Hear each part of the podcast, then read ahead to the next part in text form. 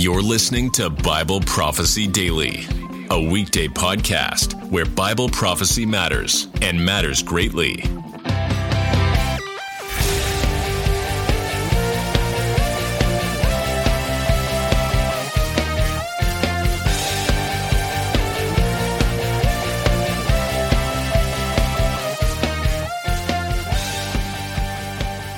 This is Bible teacher Nelson Walters, and today we're going to discuss a highly debated issue.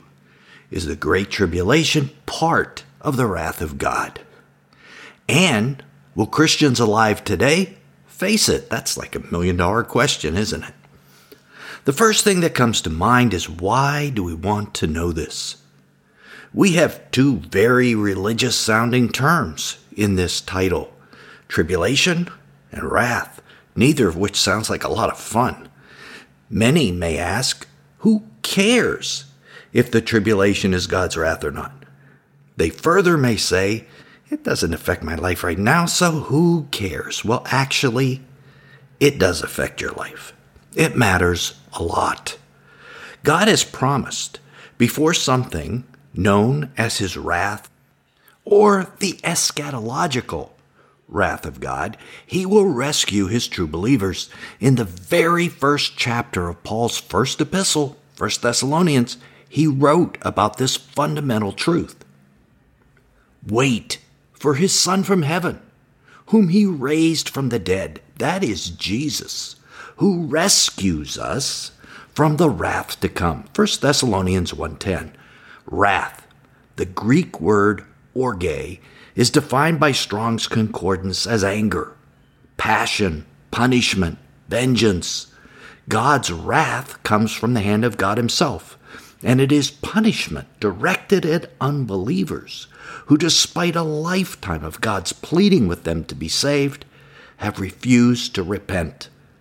An example of God's wrath is the fire that will be cast upon the earth upon Jesus' return. That clearly will be wrath. It comes from the hand of God, and it punishes only unbelievers. It is not directed at believers. this is obviously very good news.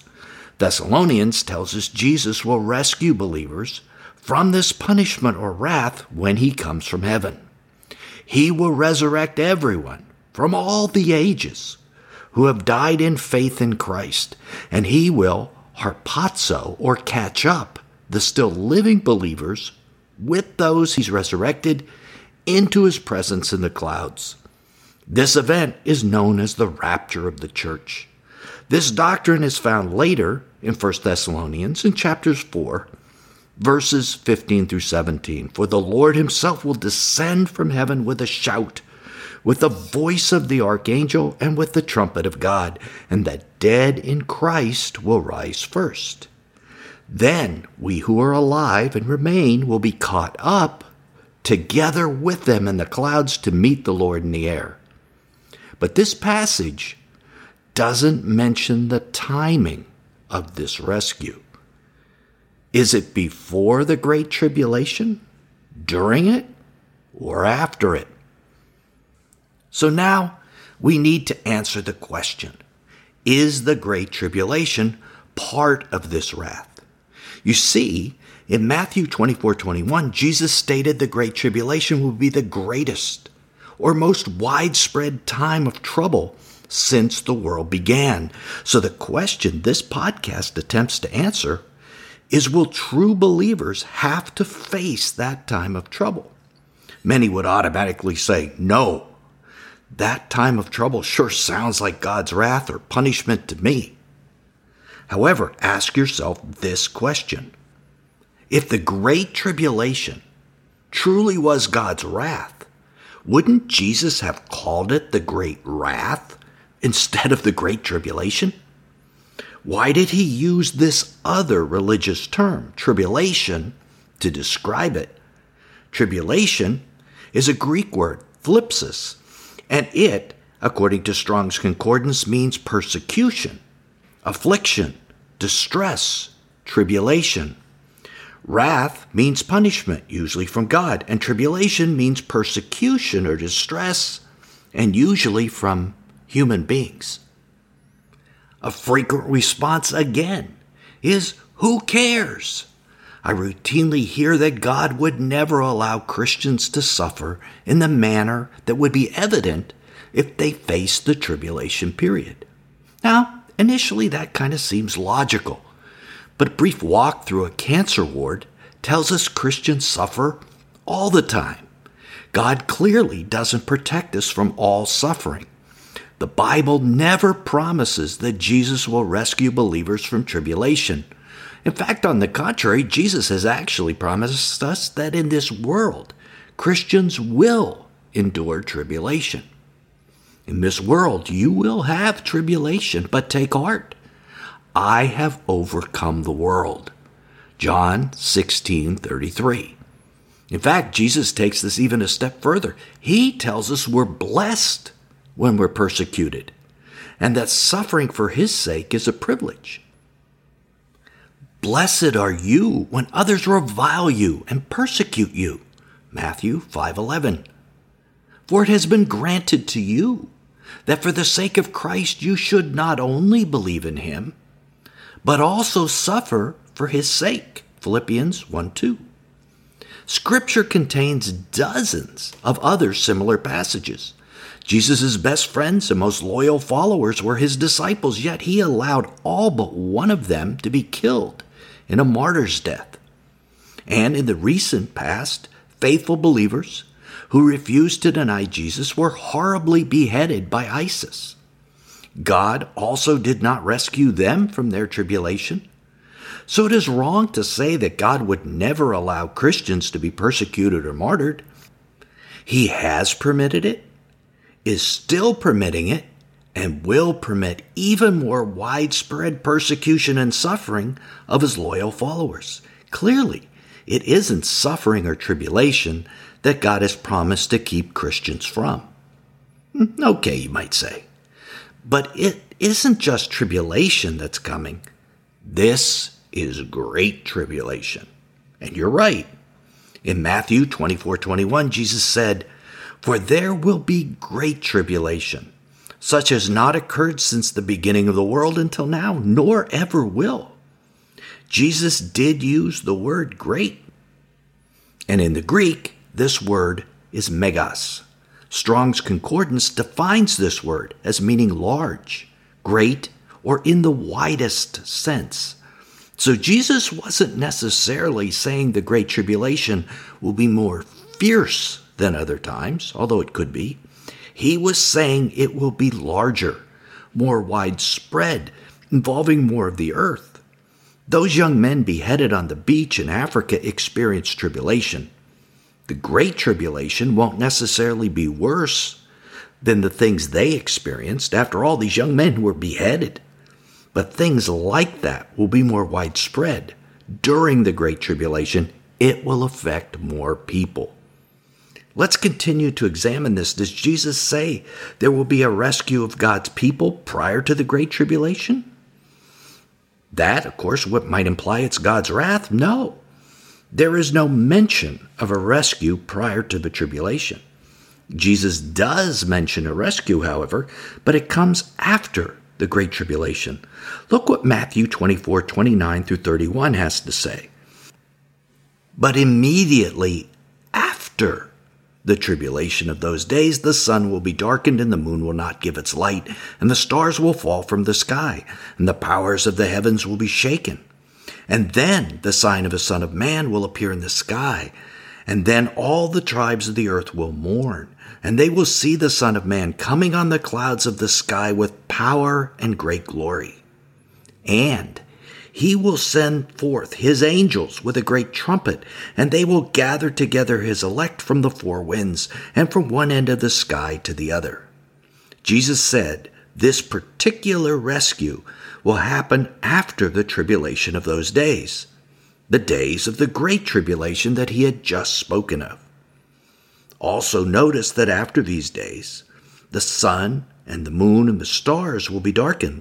Let's keep that in mind because the Bible speaks of this sign multiple times in Scripture. The most prominent is Revelation 6 12 through 13.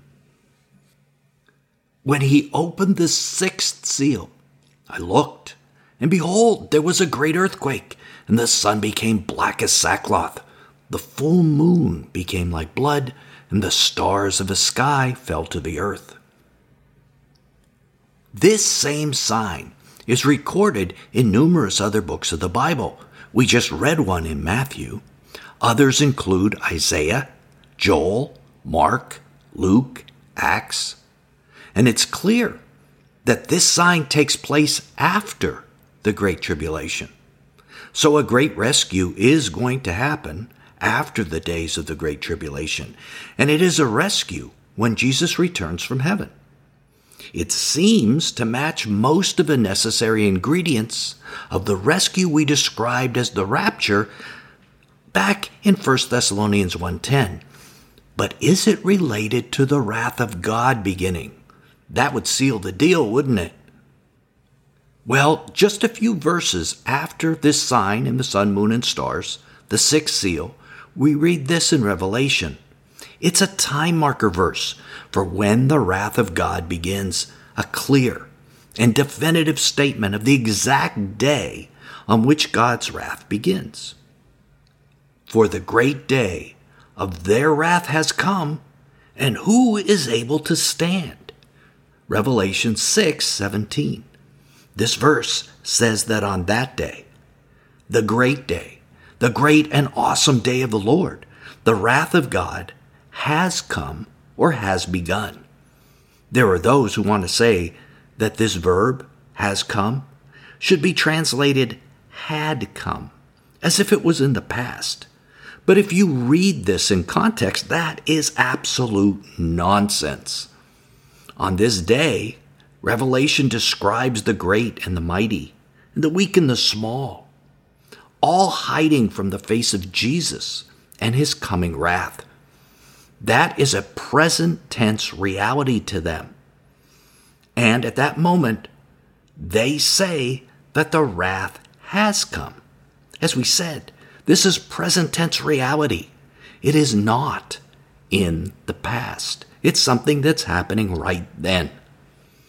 So, combining what we learned in the book of Matthew and in the book of Revelation, let's build a timeline. And from that, we're going to answer our question Is the Great Tribulation part of the wrath of God? You'll see we'll be able to answer it from this timeline. In Matthew 24 21, Jesus said the Great Tribulation begins. Then in Matthew 24 29, Jesus said immediately after the Great Tribulation, the sign of the sun, moon, and stars happens. This is the sixth seal. Matthew 24 30 then describes Jesus appearing in the sky in great glory and every eye seeing him. In Revelation 16 15 through 16, we get a little more detail. It describes all unbelievers hiding in caves and rocks to avoid seeing the face of Jesus in the sky and trying to avoid his wrath. It is at this exact moment, Revelation 6:17, that we are told the time marker verse. The great day of their wrath has come, and who can stand? The unrepentant know it is the day of wrath that is about to begin. But before it begins, earlier on that same day, Jesus sends his angels in Matthew 24 31 and gathers the elect from the earth prior to the beginning of the wrath. Just like a SWAT team, Jesus will send his angels to rescue the saints immediately before he pours out his wrath and fulfills 1 Thessalonians 1:10. So the timeline of events is great tribulation, then sixth seal, which is the sign of the sun, moon, and stars, then the rescue of the elect, which is the rapture, and then finally the eschatological wrath of God. This timeline proves that the Great Tribulation ends prior to the wrath beginning. They are two distinct events. One ends before the other begins. Let me say that one more time because it answers the question in this podcast Is the Great Tribulation part of the wrath of God? And the answer is no, because the Great Tribulation ends before the wrath of God begins. They're two distinct events. Now, this podcast was based on chapter 3 of the book Dawn of a New Day. I'm Nelson Walters, and I'm author of 10 books, including How to Prepare for the Last Days, all available on Amazon. I'm the founder of Last Days Overcomers, a ministry devoted to preparing believers for the days prior to the rescue we spoke of today. We provide resources and conferences throughout the Western Hemisphere doing just that. You can visit our website at lastdaysovercomer.org. That's overcomer, no S. And join us in that tremendous effort, if you're so moved, by the voice of the Spirit. The majority of my teaching is found on the Nelson Walters YouTube channel, where we have more than 500 videos which are viewed by millions each year. Till next time, blessings. Thanks for listening to Bible Prophecy Daily. We hope you learned something valuable today. Be sure to subscribe wherever you heard this podcast so you never miss an episode.